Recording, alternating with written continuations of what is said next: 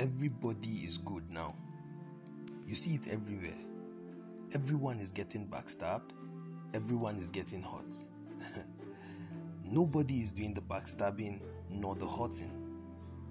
So you end up asking yourself, how is it that people are getting hurt or backstabbed if everyone is genuinely a good person as they say they are? Live in a hypocritical era and it's terrifying.